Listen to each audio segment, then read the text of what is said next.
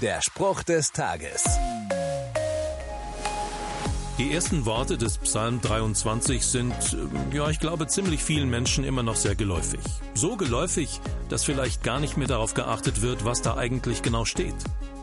Im besagten Psalm verpackt David das Wesen Gottes in das Bild eines Menschen, der sein Leben damit verbringt, sich um seine Schützlinge zu kümmern. Er schreibt, Der Herr ist mein Hirte, mir wird nichts mangeln. Unabhängig davon, ob du den Psalm 23 in und auswendig kennst oder noch nie davon gehört hast, möchte ich dich und mich ermutigen, ihn nochmal oder vielleicht auch zum ersten Mal genau und bewusst zu lesen. Der Herr ist dein Hirte. Was macht das mit dir? Der Spruch des Tages steht in der Bibel. Bibellesen auf bibleserver.com.